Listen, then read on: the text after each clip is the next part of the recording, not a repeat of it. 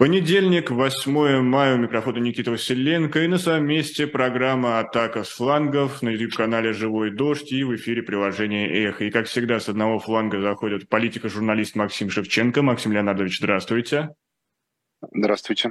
А с другого врывается журналистка, феминистка Лиза Лазерсон. Лиза, приветствую, добрый день. Привет-привет. Живой гвоздь все-таки пока, а не дождь. Я сказал дождь? Живой дождь. Да, что ж Вот, вот он, вот он, дурманящий европейский воздух, что творит, что творит с нашим сознанием. Channel. Да, а да. Нет, это, нет, нет, это просто из цикла рок-н-ролл мертв, а мы еще нет. Это отсюда. Из этой же оперы. Ну, к этому, может быть, мы еще вернемся, но давайте перейдем к текущим новостям. И, как всегда, прошедшая неделя была ими насыщена. И, знаете, вот я обратил внимание, к большому сожалению, новости о бомбардировках приграничных населенных пунктов в России стали нормой. Но вот на прошлой неделе было два сюжета, две новости, которые вызвали большой резонанс. Это дроны, прилетевшие в Сенатский дворец Кремля, и покушение на Захара Прилепина. И тут мы много будем обсуждать, я уверен, разных деталей этих историй. Но прежде всего хотелось бы спросить вас, уважаемые коллеги, а как вам кажется, насколько велика вероятность того, что и такие сюжеты в итоге станут нормой и станут неким таким информационным шумом? Лиза, как ты считаешь? А, ну, про информационный шум я не знаю, мне кажется, никогда такие истории информационным шумом не станут, но мы, конечно, к ним привыкаем, это факт.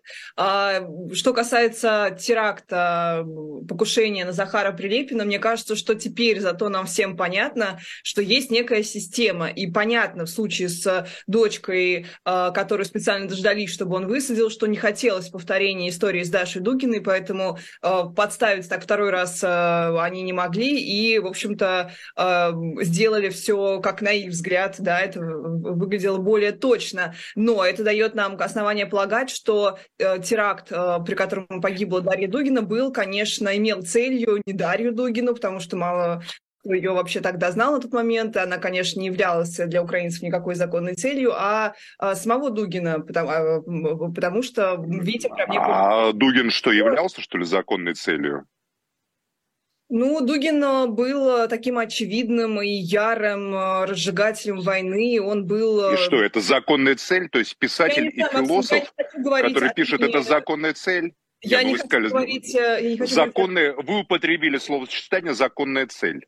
Я, это я же вы, ваш же, ваш же за язык никто не тянул. взять на себя логику террориста. Можно я не буду? Я считаю, что действительно... Вы вот сами эти... это употребили, Дугин, это словосочетание. Да, ну из их точки зрения я не хочу ее оправдывать. То есть писатель, писатель, философ, мыслитель – это законная цель, получается. Максим, я не хочу, можно я не буду это комментировать, э, потому что это просто, ну, вы меня очень... Тогда выбирайте, тогда выбирайте выражение просто. Я считаю, что исходя, исходя из логики террористов, конечно, они намеревались ударить в самых ярых пропагандистов войны. Извините, Владлен Татарский, который на приеме говорил убивать, резать, или Захар Прилепин, который является таким лицом вообще, да, военных действий, или Александр Дугин, они, конечно, э, на мой взгляд, э, являются теми самыми тремя примерами примерами вот людей, на которых должны были совершиться, по мнению, опять же, террористов, теракты. Я теракты не одобряю, я, мне совершенно непонятна э, радость какая-то, да, которую сейчас, кстати, пропагандисты отмечают, что есть в оппозиционных кругах радость или какое-то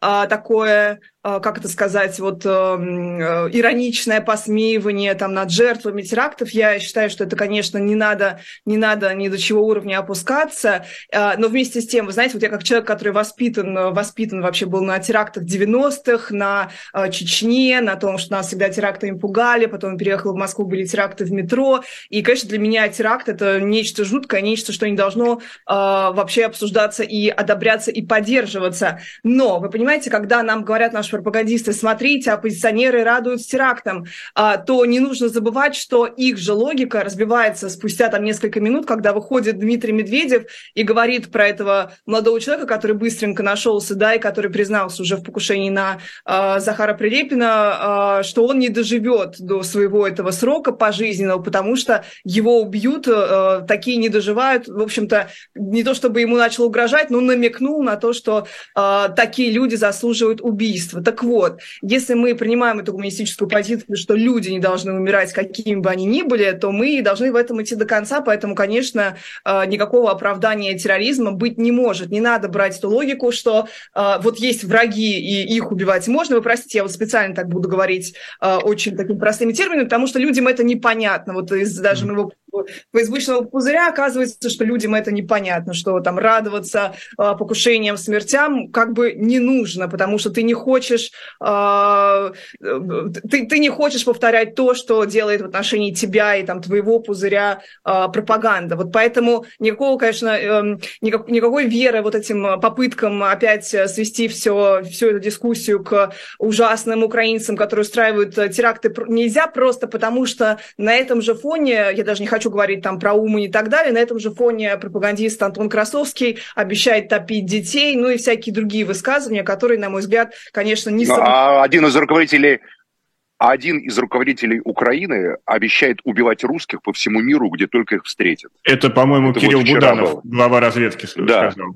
Да, глава ГУР. Так это вот как вы называете? Значит, украинцы, не украинцы. Какая разница в данном случае? Нет, разницы искать никакой нет, конечно. Я этого высказывания вообще не слышала. И, э, ну, это, Но Кирилл Буданов сказал, что мы будем убивать русских, где только их встретим. Максим, но это не выдерживает никакой критики. Давайте согласимся, что мы здесь имеем одинаковую позицию. Но когда мне с телевидения э, люди, которые вообще-то тиражируют свое мнение миллионам обычных россиян, говорят, что Э, значит, шутки ироничные, которые мы с вами, по-моему, обсуждали, про то, как девушка может самоподорваться, ха-ха-ха, э, на, газовом, на газовой колонке, на которой она сушит э, волосы, потому что у нее нет электричества, да, помните, когда были те самые удары по, по, по инфраструктуре. Вот это все, конечно, никак не может быть совмещено с таким жестким осуждением терроризма, которое у нас есть сейчас, ну, которое постулируется в нашей пропагандистской прессе. И хочется, чтобы все были в этом смысле чуть более последовательны. Вот, это про атаку на Кремль потом. Давайте, да, про атаку на Кремль потом. И я вот э, еще сходу, прежде чем передать слово Максиму, хотел уточнить еще один вопрос. В Фейсбуке возникла дискуссия, что а, это, опять же, я ретранслирую с Фейсбука, это не моя позиция, что если бы это не случилось на территории России, а случилось бы на фронтовой линии, то не было бы приковано такого внимания к покушению на Прилепину. И, скажем так, это бы воспринималось как просто часть боевых действий. Действительно, согласны ли вы с этим мнением? Вот, э, Лиза, если хочешь, добавь или передадим слово Максиму? Давай Максим сначала mm-hmm. выскажется, и да, потом передашь мне. В смысле, э, для меня в покушении на Прилепина есть только один вопрос. Каким образом в Нижегородской области, в деревне, можно достать противотанковые мины, две, заложить их так, чтобы знать маршрут проезда машины Прилепина, контролировать этот проезд, дождаться, пока его дочка выйдет из машины, а потом взорвать э, машину так, что это выглядит на фотографиях и на видео достаточно странно противотанковая мина, как нам сказали, это 4,5 килограмма взрывчатки, как правило, а, от которой машина вообще улетает э, куда-то там, неизвестно куда. Поэтому у меня вопрос. У нас э, в России 12% трудоспособного населения – это силовики. МВД, ФСБ, армия, МЧС, Следственный комитет, прокуратура и разные еще э, частные охранные предприятия. 12% трудоспособного населения заняты вопросами безопасности. И при этом в Нижегородской области, в центре так называемого Хартленда, как процитировал недавно Макиндера, глава Совета Безопасности Николай Патрушев, э, какой-то хмырь может достать две противотанковые мины, э, заложить их якобы на вычислить маршрут следования, контролировать э, движение этого Прилепина и потом подорвать. Так аккуратно противотанковая мина взрывается, что как бы, значит, Захар сказал, что он сам был за рулем, а пассажир, значит, рядом сидел, значит, он погиб. Это очень странное, честно говоря, событие, очень странное явление, поэтому э, мне, безусловно, очень жалко погибшего водителя. Наверняка был очень такой э, хороший парень, интересный, яркий, донецкий. Безусловно, желаю Захару выздоровления всяческого, но вопросов в этом теракте остается в миллион раз больше, чем ответов. Мгновенно найденный, мгновенно найденный исполнитель, который якобы там по лесу прятался. А откуда он знал, что Прилепин там поедет? Кто ему сообщил маршрут? Там целая сеть, что ли, получается, была тех, кто готовил этот теракт. Это деревня, в которой Захар ездил. Значит, надо было понять, что он туда едет, кто-то дал сигнал, что Прилепин едет туда, заложить маршрут так, чтобы мина еще, значит, стояла таким образом, как говорится, что по ней еще проехала эта Ауди. Еще раз говорю, от противотанковой мины э, Хаммер взлетает просто как пушинка. А тут у, у Ауди двигатель куда-то снесло, этот двигатель мы не видим на фотографиях, непонятно где, там переднюю часть оторвало просто. Очень странный взрыв и очень странные вообще обстоятельства всего этого дела. Максим Леонардович, а можно Поэтому я, я тут не говорю прифронтовая, не... Да. А, а не может ли быть универсальным ответом на половину ваших вопросов слово «коррупция»? То, что система настолько коррумпирована, что они, ну, знаете, пропускают, закрывают глаза и готовы идти, Нет, не знаю, навстречу. я не знаю кого пропускают. Я не знаю, как можно достать две противотанковые мины. Где этот человек? Если он их пронес с территории Украины, тогда это вопрос, как говорится, к ФСБ, к погранслужбе и так далее. Если он их купил на территории России, тогда это вопрос к военной контрразведке. Потому что я не слышал, что, протян... что противотанковые мины продавались в магазинах, понимаете? Я вообще не знаю, где можно достать две противотанковые мины человеку, который неизвестно откуда э, прибыл и по лесам шастает, и там хорохорится по этим лесам. Поэтому у меня в этом теракте у всей пропаганды сразу есть один ответ, а у меня одни вопросы в связи с покушением на Захара Прилепина. Слава богу, что он остался жив. То есть настолько контролировали его продвижение, что достались... Я не верю тогда, что это сделал один человек. Я даже не верю, что это сделало два человека. То, то есть минимум кто-то должен был контролировать его движение, должен был фиксировать то, что дочка вышла из машины, должен был э, дать сигнал подрывнику, машина едет. Подрывник должен был четко совершенно выйти значит, на эту позицию. Поверить, что это сделал один человек или даже два человека, просто невозможно. Поэтому будем ждать дальнейших как бы сказок и рассказов, которые нам будут вещать. Так же, как про Дарью Дугину, нам тоже рассказывают сказки, что это сделала какая-то баба из Азова, которая потом спокойно уехала через эстонскую или какую-то там латвийскую границу и так далее. И верится в это во все с трудом, ну, буду откровенен. Угу.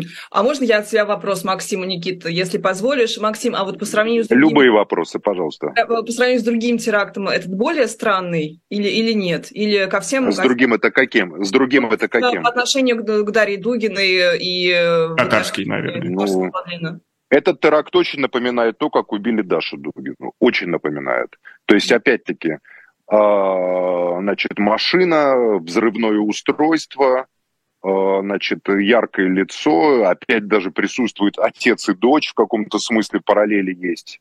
А, и только что, вот, слава богу, ну, погиб водитель, очень жалко, говорю его, замечательный парень, наверное, был.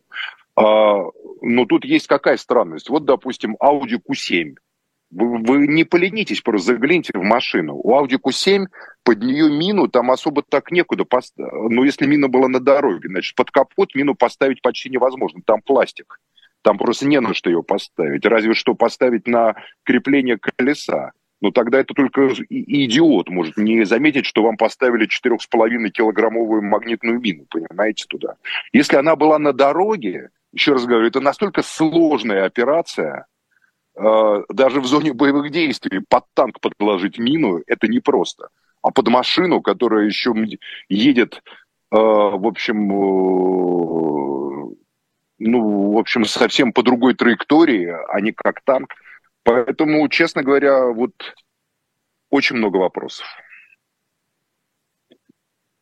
Я не исключаю совершенно, что это сделали, могли украинские спецслужбы сделать, потому что э, выгодополучатели политические, вот они в первую очередь, потому что не потому, что Прилепин или Дугин являются какими-то там разжигателями. Это, пожалуйста, Лиза, э, вы оставьте. Это люди со своими взглядами, убеждениями, которые имеют право на эти убеждения. А если так каждого убивать, кто там что-то высказал не то, то мир бы покрылся просто горами трупов, потому что все журналисты, все публицисты, все философы чего-нибудь такое высказывают, что кому-нибудь да не нравится. кого-нибудь, да кто-нибудь да назовет каким-то разжигателем или еще кем-то. А, но, безусловно, в информационном пространстве не работает же с реальностью, работает с образами. И эти образы Дугин, Прилепин и Татарский, а, они продавались украинской аудитории как такие ключевые, главные. Поэтому я лично допускаю, что это могла сделать украинские спецслужбы, потому что им надо было перед своей аудиторией отчитаться в таких громких событиях. Если грохнуть какого-то полковника или генерала, кто там знает, что это за генерал, за полковник. А тут как бы все видят там видео, Прилепин вот там выступает по телевидению, его там все смотрят, там Дугин, понимаете, там Владлен Татарский тоже блогер известный.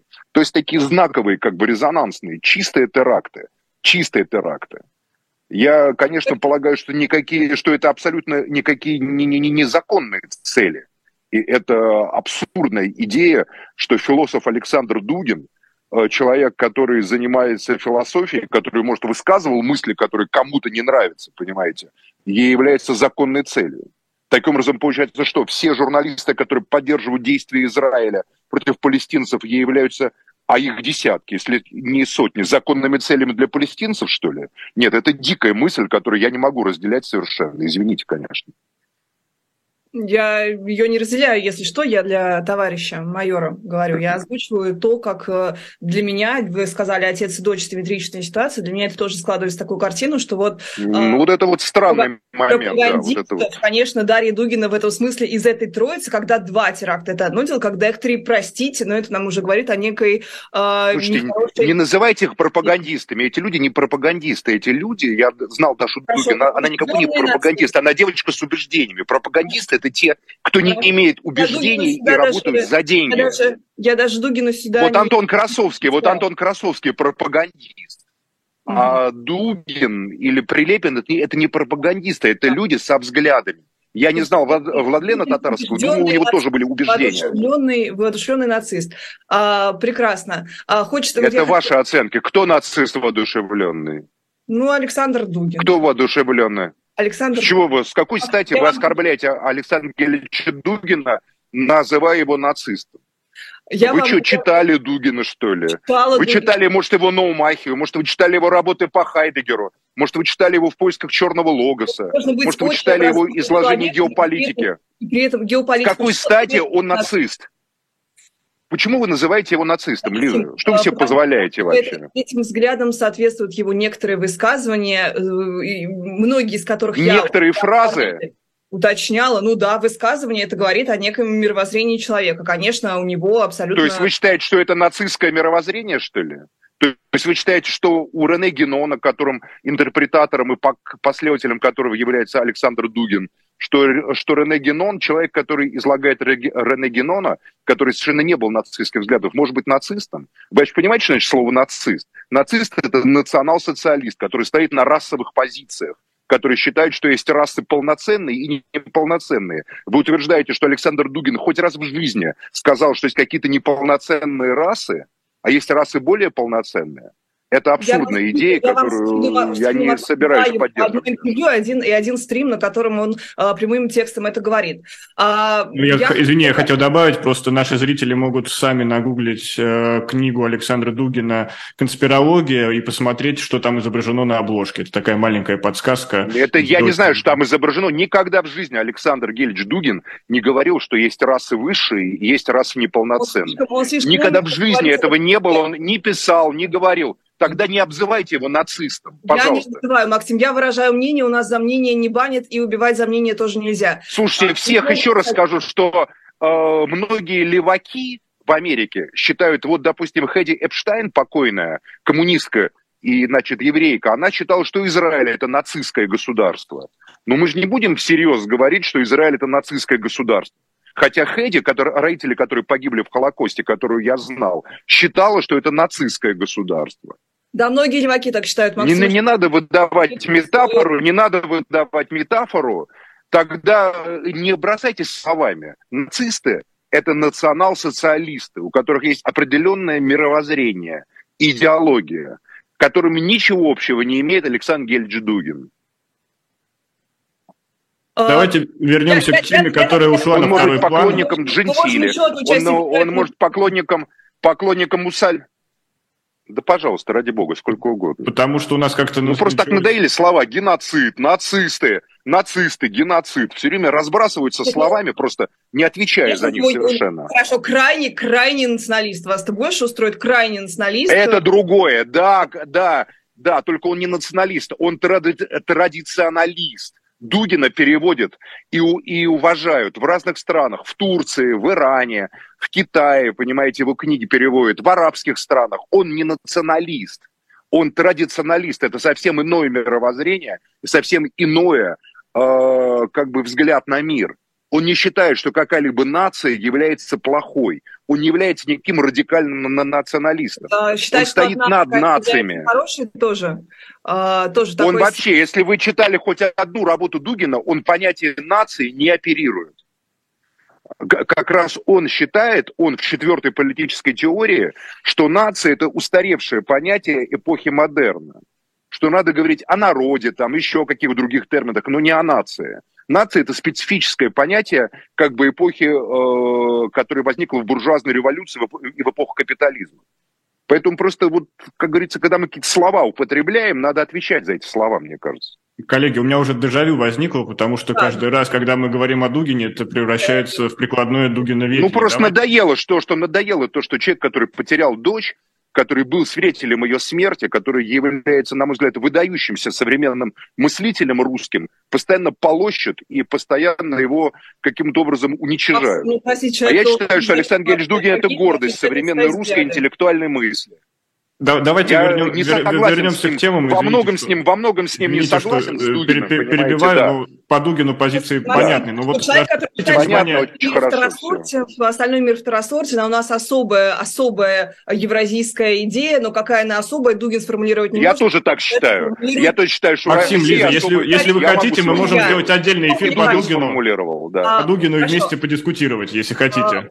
Ладно, у меня был просто еще последний, последний тоже вопрос э, к Максиму про безопасность, что, смотрите, уже два теракта, уже понятно, что э, есть такая высокая опасность для определенного круга людей, и почему такое отсутствие защиты. Вот э, даже хочется здесь процитировать Стаса как просто, который возмущался, как же мне теперь, вот пример пропагандиста, как же мне теперь работать на Кремль, говорит Стас как просто. Э, мы в Медике даже вот обсуждаем, что это просто небезопасно. Обычно говорят, что у нас журналисты подвергаются либеральной какой-то травле, каким-то там да, угрозам жизни. А вот, пожалуйста, пропагандисты, люди, которые за власть, они являются самыми сейчас уязвимыми людьми. Вот, в этом контексте, конечно, ну, удивительно, действительно, мне, например, удивительно, что не было у Захара Прилепина каждый раз это было по нарастающей. Все-таки, наверное, Александр Дугин и Дарья Дугин – это категорически менее охраняемые люди, чем даже Владлен Татарский, не говоря уже о Захаре Прилепине. А, я еще помню его интервью с Собчак, где, вероятно, и был этот водитель, который э, говорил, что он давно, там, 8 лет является его охранником. То есть человек, он с времен Донбасса ходит с охраной. Почему нельзя как-то это на государственном уровне было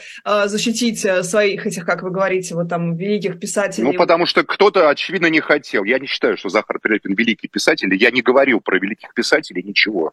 Вы за меня не выдумывайте слова, пожалуйста. Вот именно эти вопросы я и задал. Я говорю, в этом покушении на Прилепина есть много загадочных моментов, на которые нам никто не собирается давать ответ. А, про, про атаку, Никит, давай вот, у нас. Э, Лиза, я хотел как раз добавить, что наш э, разговор является хорошим примером иллюстрации э, выдачи Яндекс популярных запросов за прошлые 7 дней, что там на первом месте Пригожин, Прилепин, на третьем месте смерть Юдашкина и только на четвертом месте атаки беспилотников на Кремль. И даже в, наш, в ходе нашей беседы Кремль ушел куда-то на второе место, и мы уже буквально больше 20 минут обсуждаем историю вокруг Захара Прилепина. Вот действительно, почему это событие оказалось настолько незамеченным.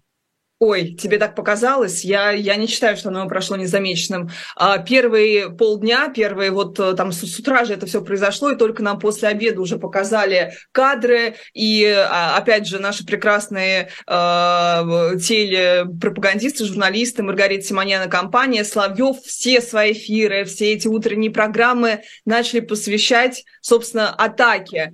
А, и поскольку из раза в раз вот эти разговоры про красные линии, они всех уже немножко достали, потому что что, ну как бы окей, красные линии, а дальше что? То, то даже уже Маргарита Симоньян взяла самоотвод и первым делом попросила не называть какие-то очередные вот такие э, ситуации красными линиями, потому что ничего за этим не последует. И э, в э, контексте этих э, красных линий пропаганда же почему, как мне кажется, в принципе, этот случай обсуждался больше, чем какие бы то ни было вообще другие. Мы начали с того, что беспилотники у нас вообще-то везде, и у нас вот приграничные э, города, там каждый день какие-то самовозгорания, которые вообще как-то мимо нашего радара проплывают эти новости. Может быть, в региональных СМИ они присутствуют, но на федеральной повестке их просто нет. А это ежедневная реальность. А мне кажется, вот этот инцидент, он э, именно э, разошелся. Просто, понимаешь, каждая, каждая новость, так работает информационный поток, она забивала собой предыдущую. Извините, когда теракт у тебя совершен, конечно, это э, он выдача будет выше, но это совершенно не значит, что первые обсуждают меньше.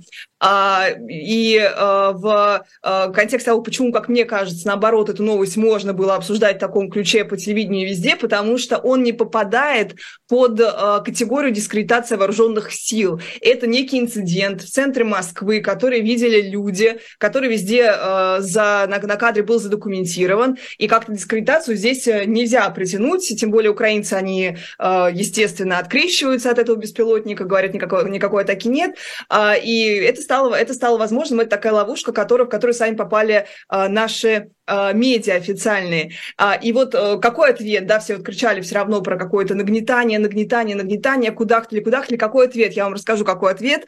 Э, весь центр Москвы, да даже не то чтобы центр, а все пределы третьего транспортного кольца вообще не покрываются GPS, друзья мои. Вот это наш новый мир. Теперь нельзя посмотреть, удобное было приложение в контексте моей любимой похорошевшей Москвы.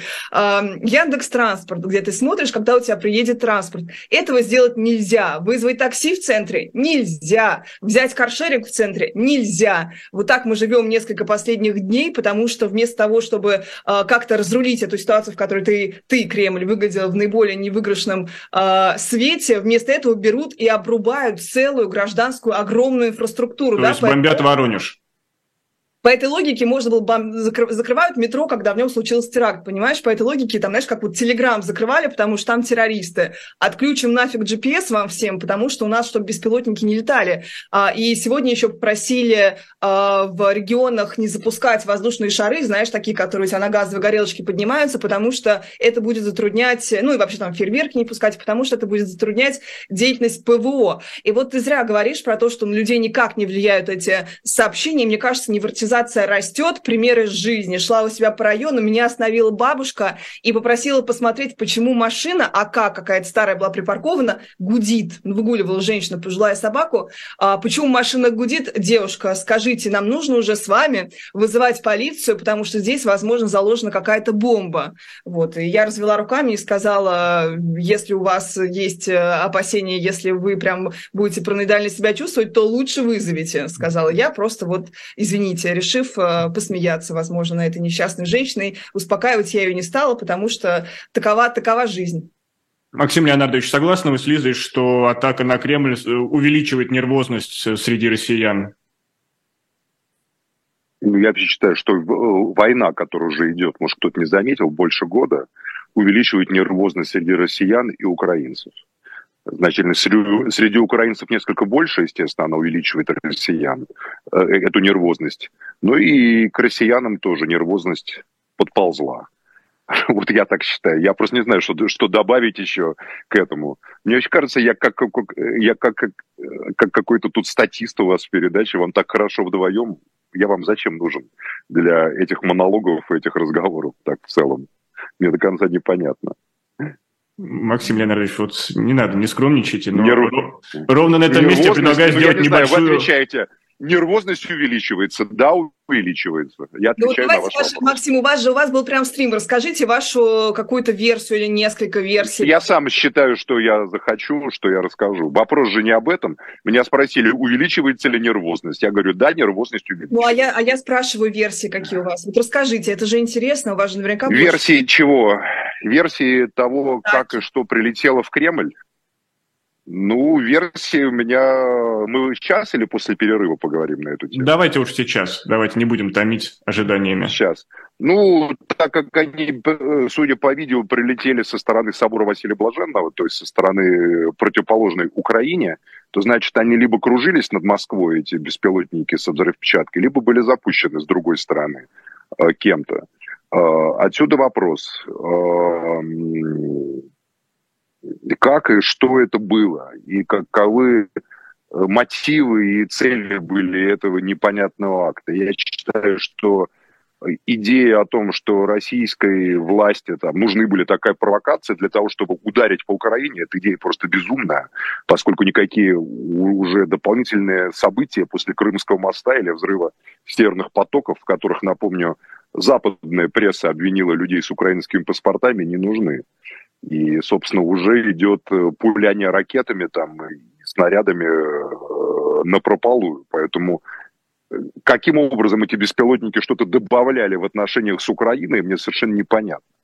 Поэтому я делаю вывод, что, скорее всего, судя по тому, что потом началось, когда началось перепирательство, кто виноват в том, что они прилетели, и стали друг с другом припираться ПВО, то есть Министерство обороны, первый вариант. Если они летели над Московской областью, как такой вариант есть, обсуждают, то тогда их пропустило ПВО. ПВО виновата. А тогда виновата армия. Э, ставим галочку. Если же их запустили какие-то непонятные террористы и диверсанты, тогда виноваты, извинять, ФСБ и ФСО. Это две конкурирующие организации. Армия и те, кто занимается безопасностью и охраной первого лица. Вот я видел после всего этого случая, если отбросить э, забывание пропаганды, как они друг другу отфутболивали виноватость в том, что что-то прилетело и взорвалось над куполом, значит, там Кремлевского дворца. Для меня это являлись главным э, событием. Я ждал, кого же определят виноватые. Естественно, кого-то определили виноватые, нам об этом сообщать не будет никто. Я думаю, что это событие сейчас любыми способами уводит в небытие информационная, и поэтому не случайно, как вы сказали, Никита, ну, на четвертом месте, да, или там на пятом. Да, на четвертом месте, все верно. Да, потому что сейчас разбираться, кто виноват, а кого-то же надо наказать, либо армейских, либо, извиняюсь, ФСОшных и ФСБшных. Вот давайте так, ФСО и ФСБ это разные структуры, даже конкурирующие между собой. А, скорее даже ФСО, наверное, Федеральная служба охраны виновата. А, ну, я не говорю, что виновата, в общем, каким-то образом как бы должна отвечать за это. Вот для того, чтобы не отвечать и не находить крайних, сейчас предпочитают это забыть. Забыть и как бы, чтобы это все ушло куда-то в прошлое. Вот так вот, мне кажется, обстоят дела. Звучало даже как тост. Забыть, чтобы ушло в прошлое. В любом случае, давайте сделаем здесь паузу и вернемся совсем скоро. Напомню, это «Атака с флангов». Максим Шевченко, Лиза Лазерсон, я Никита Василенко. Мы скоро вернемся. Оставайтесь с нами. Живой гвоздь на связи с вами каждый день. За его работой стоит целая команда. Помогите нам становиться лучше в эти непростые времена. Оставляйте донаты. Нам важна ваша поддержка. Мы работаем для вас.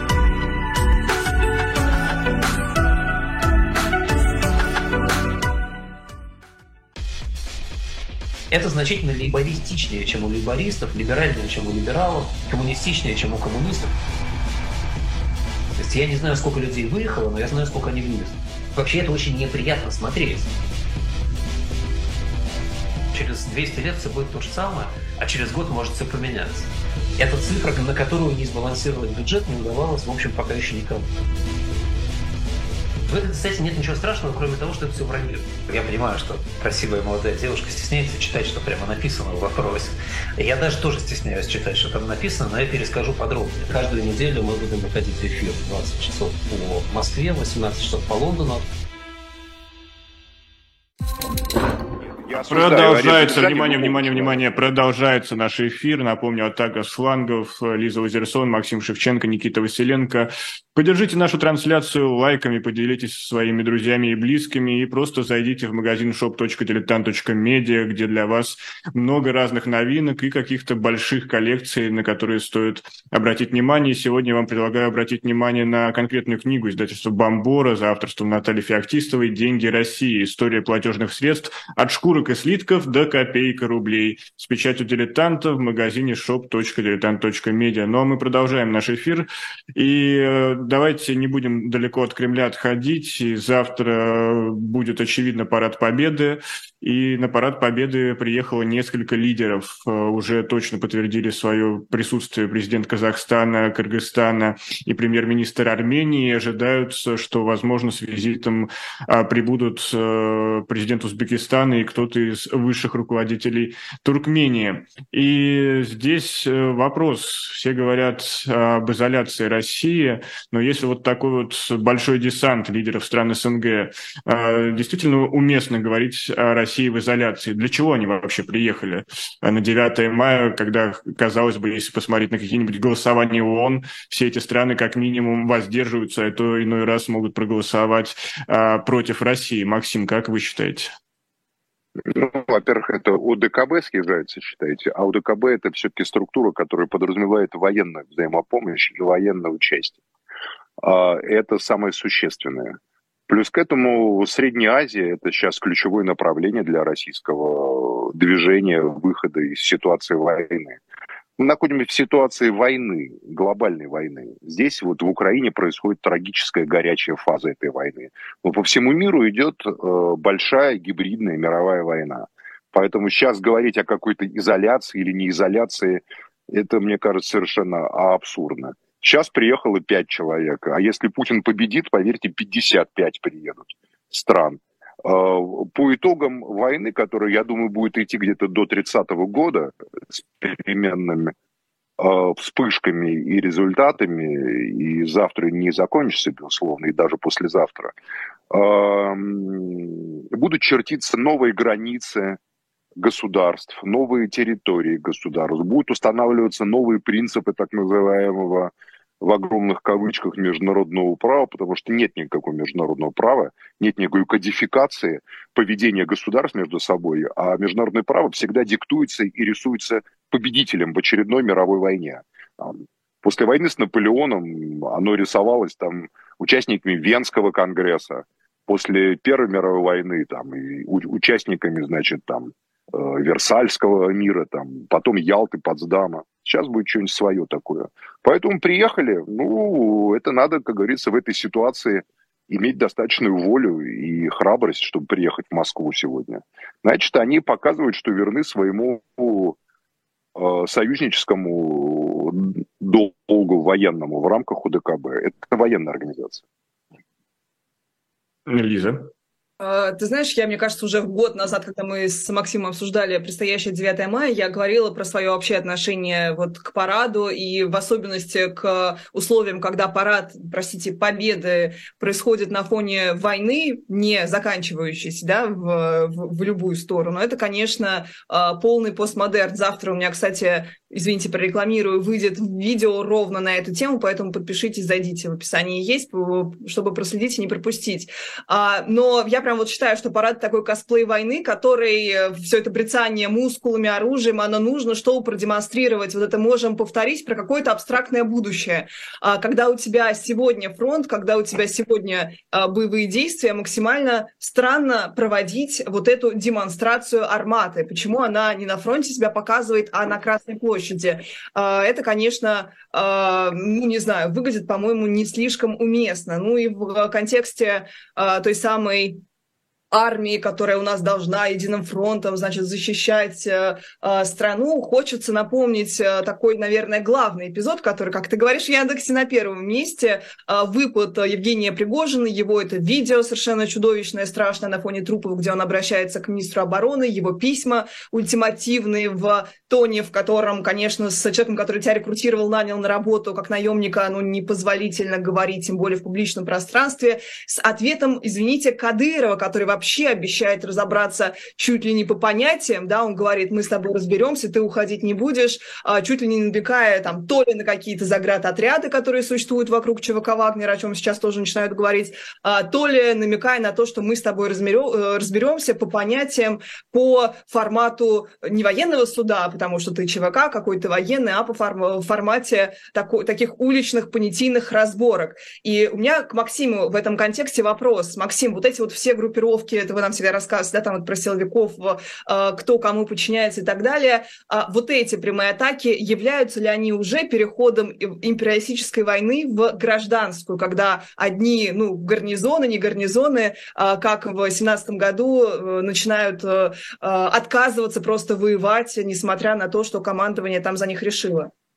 Или пока нет, нет, Лиза, не являются. И не пока, и ни в каком смысле не являются. Вы не волнуйтесь.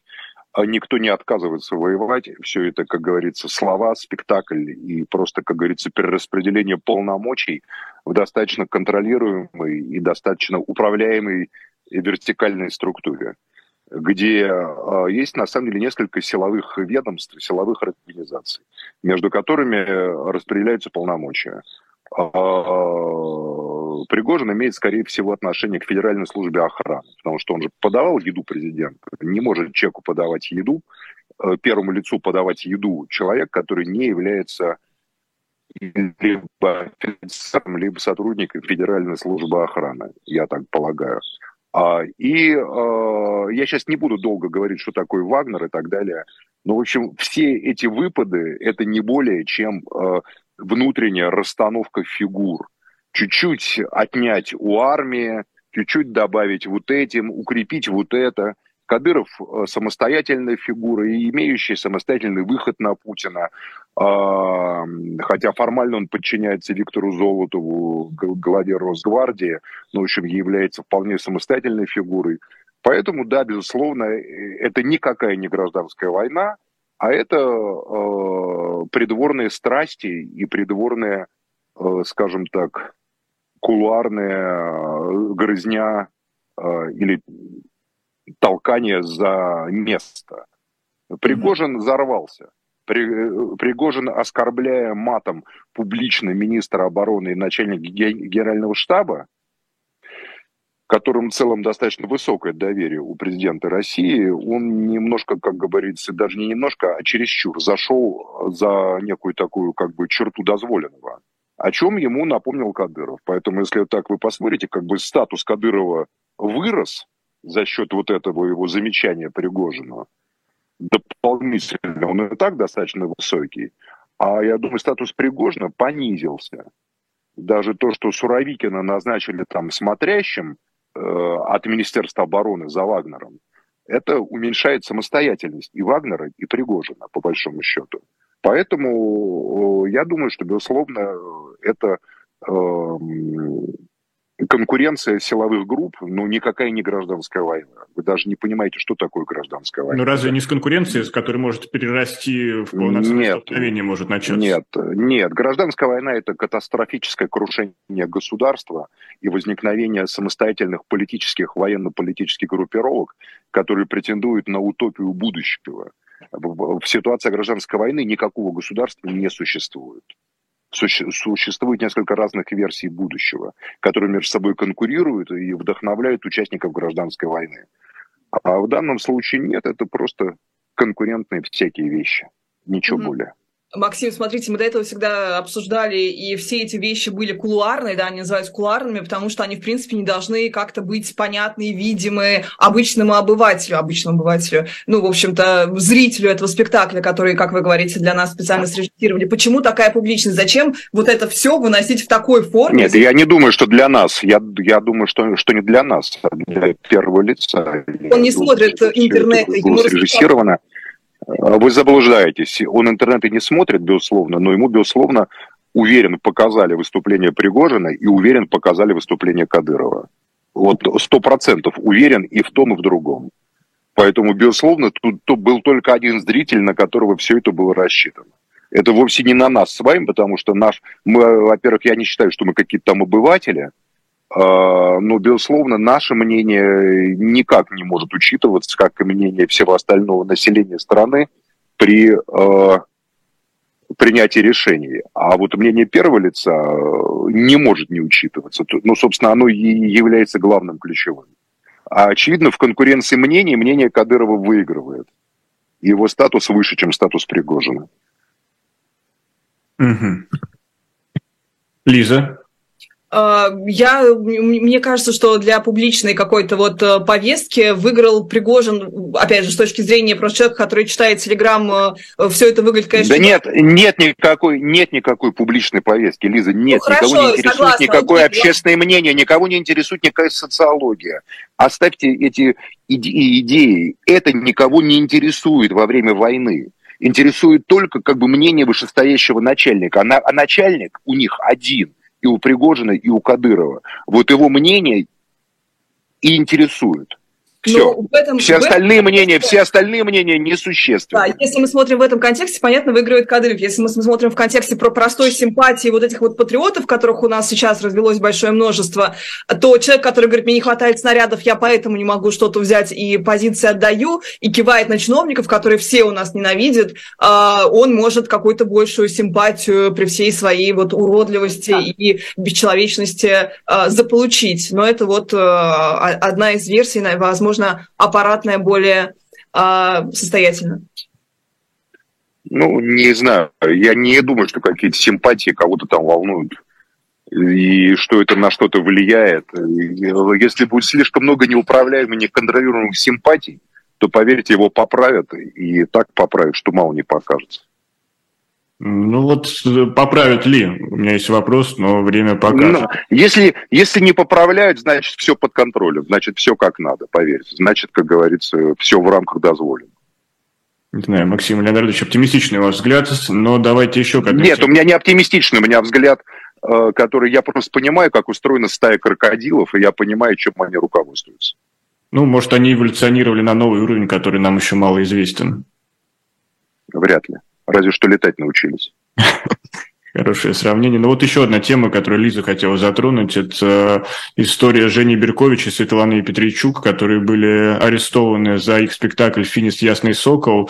И я вот до сих пор не понял, за что и зачем. Лиза, может быть, ты объяснишь. А, ты знаешь, у меня версия, которая не похожа на то, что я слышу, в том числе там в «Живом гвозде», в «Живом дожде» и среди других либеральных оппозиционных э, и э, каких еще мигрантских медиа. Вот смотрите, как правило, говорят абсолютно все про то, что Женю за ее антивоенную позицию открытую, за ее антивоенные стихи, там совсем такие вот трогательные, душераздирающие написал, никого не может э, оставить равнодушным. Я думаю, что многие читали. И э, первый же вопрос мой, когда она у меня на интервью была, которую я спросила, почему ты не боишься, что тебя посадят за эту антивоенную позицию? Наверняка есть уже доносы. И, в общем, э, там она сказала причины, которые, собственно, теперь все это уже знают все публично, про наличие у нее двух приемных детей и очень пожилой бабушки, которая там полностью на ее попечении. Но, что интересно, когда ее взяли за спектакль «Финист. Ясный сокол», и это казалось таким предлогом, да, то есть официальная версия такая, но реальность – это вот ее антивоенная позиция, которая всех раздражает я подумала, так, э, как же они так копают, э, почему? Тогда нужно уж и Свету Петричук взять им для полноты картины. Э, она же, она же автор пьесы, и когда взяли Петричук, у меня сложилась абсолютно другая картина что действительно вот этот донос, который был на них написан в 21 еще году, он э, э, просто очень долго лежал, и его, в свою очередь, какие-то там силовики действительно подняли, э, потому что есть две, э, две линии, то есть два, две таких мотивации поднять это дело именно сейчас. Первое, этот спектакль, как вы знаете, получил четыре номинации на «Золотую маску», две из которых спектакль взял. Лучшая драматургия, по-моему, э, художническая там премия за лучшую, лучшую худпост. А, и, а, в общем-то, эксперты «Золотой маски», нашей государственной премии, Минкультовской, официальная такая наша версия Тони, да, главная театральная премия, они же все признали этот спектакль одним из лучших, значит, они что, тоже оправдывают терроризм, если они пьесу драматурга наградили, они что, оправдывают терроризм? То есть у нас есть широкий круг вот этих вот экспертов, многие из которых уехали, многие из которых, наоборот, достаточно лояльны государству, но не высказываются там совсем уж открыто, такие как Калягин, например, да, глава СТД. А, в общем, э, есть возможность наехать на вот эту огромную институцию театральную, а театр у нас свободный, который давно всех бесил. И вторая версия, основанная на вот этом прекрасном деструктологе, внимание, деструктолог, специалист по деструктологии, это такая выдуманная самим же этим человеком наука, как он говорит, которая оценивает всякие риски, всякие негативные высказывания, например, там призывы к суициду и так далее. Вот эта вот наука деструктология обнаружила в пьесе Петричук, э, внимание, склонность к радикальному феминизму. Э, и вот это, конечно, совсем совсем уже чудовищно, но это в другую сторону, в как раз попытку прикрыть всех вот этих вот либеральных феминисток. Опять же, помнишь, у нас был один депутат, который пытался законопроект о приравнивании феминизма к экстремистским, да, тоже э, к экстремистской деятельности а продавить. Возможно, это а, попытка в эту сторону направить вот это дело, чтобы дальше вот этот маховик раскрутился именно в сторону феминисток. У нас есть феминистское антивоенное сопротивление, движение, которое тоже себя э, позиционирует там как одну из главных антивоенных э, э, организаций. Поэтому, конечно, тоже широкий круг лиц здесь можно таким образом задействовать. Вот. А мой был только тезис в том, что мне кажется, что это дело не исключительно в отношении Жени замечательной Беркович, это еще дело в отношении не менее замечательной Светы Петричук. Они обе здесь жертвы. Просто я вот хочу тоже про, про Свету сказать, потому что про нее, мне кажется, как-то всегда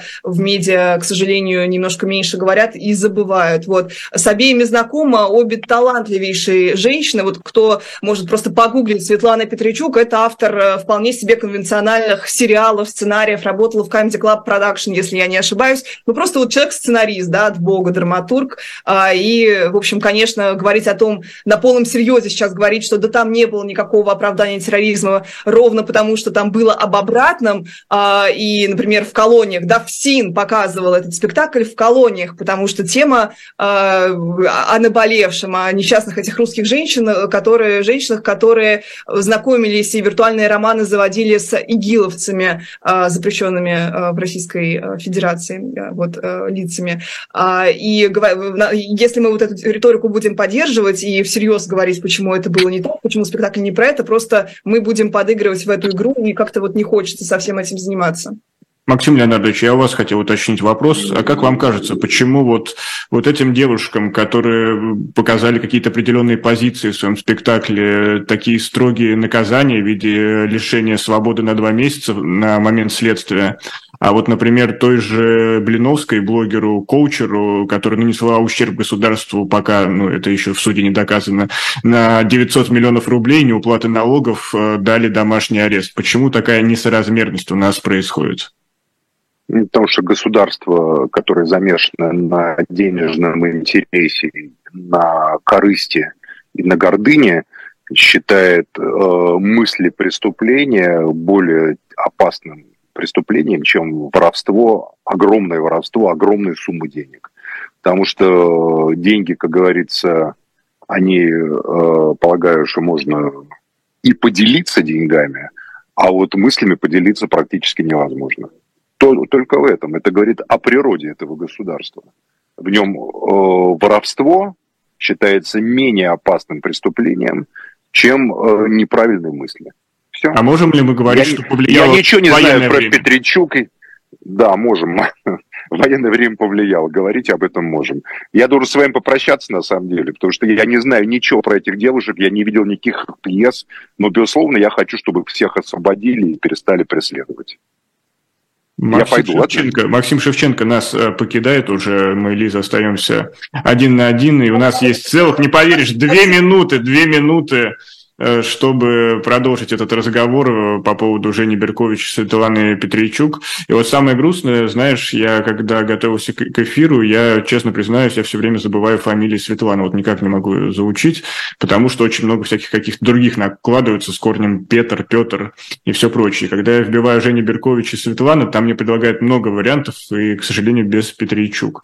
И э, как тебе кажется, наверняка есть какая-то вероятность того, что Петричук может на фоне Беркович затеряться, и, например, Беркович отстоят, а Петричук нет. Как думаешь, как это будет развиваться в дальнейшем? Я, я, я не думаю, что это возможно. Я думаю, что, к сожалению, я вижу и вот эту вот абсурдность этого дела, и еще тот факт, что Женя просто какой-то, ну, действительно, вот человек-гуманист, человек, который помогал детям, э, воспитывать детей приемных с особенностями, да, будучи совсем юной, на мой взгляд, девушкой, женщиной молодой, а, конечно, человек недюжинных а, душевных сил, и мне кажется, именно, именно это будет всех еще больше бесить, и, к сожалению, сожалению, понятно, что эта система э, такова, что Ладно, я, я, я не хочу думать о плохом, но я боюсь, что сейчас будут их, э, к сожалению, сжирать. Если какие-то большие у нас лица не вступятся, типа того же Калягина, например. Но... Но у нас, кстати, там много людей подписывал. По-моему, Олег Меньшиков, э, кто-то еще из таких крупных режиссеров театральных, которых именно записывают в сторонников текущей власти. И, ну, судя по всему, это не поможет. Мы, мы, мы видели, когда была ситуация с... Помнишь, кого у нас оправдывали? Как, Театральное как... дело. Серебренников. Театральное дело. Олег Сенцов, который сидел за терроризм, mm. когда говорил, что я не, не бутерброд, я человек с паспортом, я не крепостной, чтобы меня передавать землей, я гражданин Украины. Его обвинили в э, теракте, и Сакуров просил у президента несколько раз публично. Но Сакуров для президента чужой. Вот, например, тот же Евгений Меньшов э, или там, не знаю, кто-то из крупных руководителей театров, которые постоянно участвуют в каких-то концертах прокремлевских, они вот просили за Кирилла Серебренникова и абсолютно... Миронов, я уверена. О, я Миронов, проси, про... да, уверена, прошу прощения, да. Миронов, наверное, за, а, да, за Женю и Свету попросят, ну, посмотрим, к чему это приведет. Ну да, нам остается только наблюдать, потому что загадывать и прогнозировать в текущей ситуации это невозможно. Напомню, это была программа «Атака слангов», э, Лиза Узерсон, покинувший нас э, Максим Шевченко, но обещающий вернуться к следующим эпизодам. И я, Никита Василенко, прощаемся с вами. А сразу после нас слух и эхо с Машей Майер. В 7 часов приходите на особое мнение Михаила Крутихина, который для вас проведет Айдар Ахмадеев. Ну и дальше а, по списку наших передач следите за анонсами. И до новых встреч. Пока. До свидания.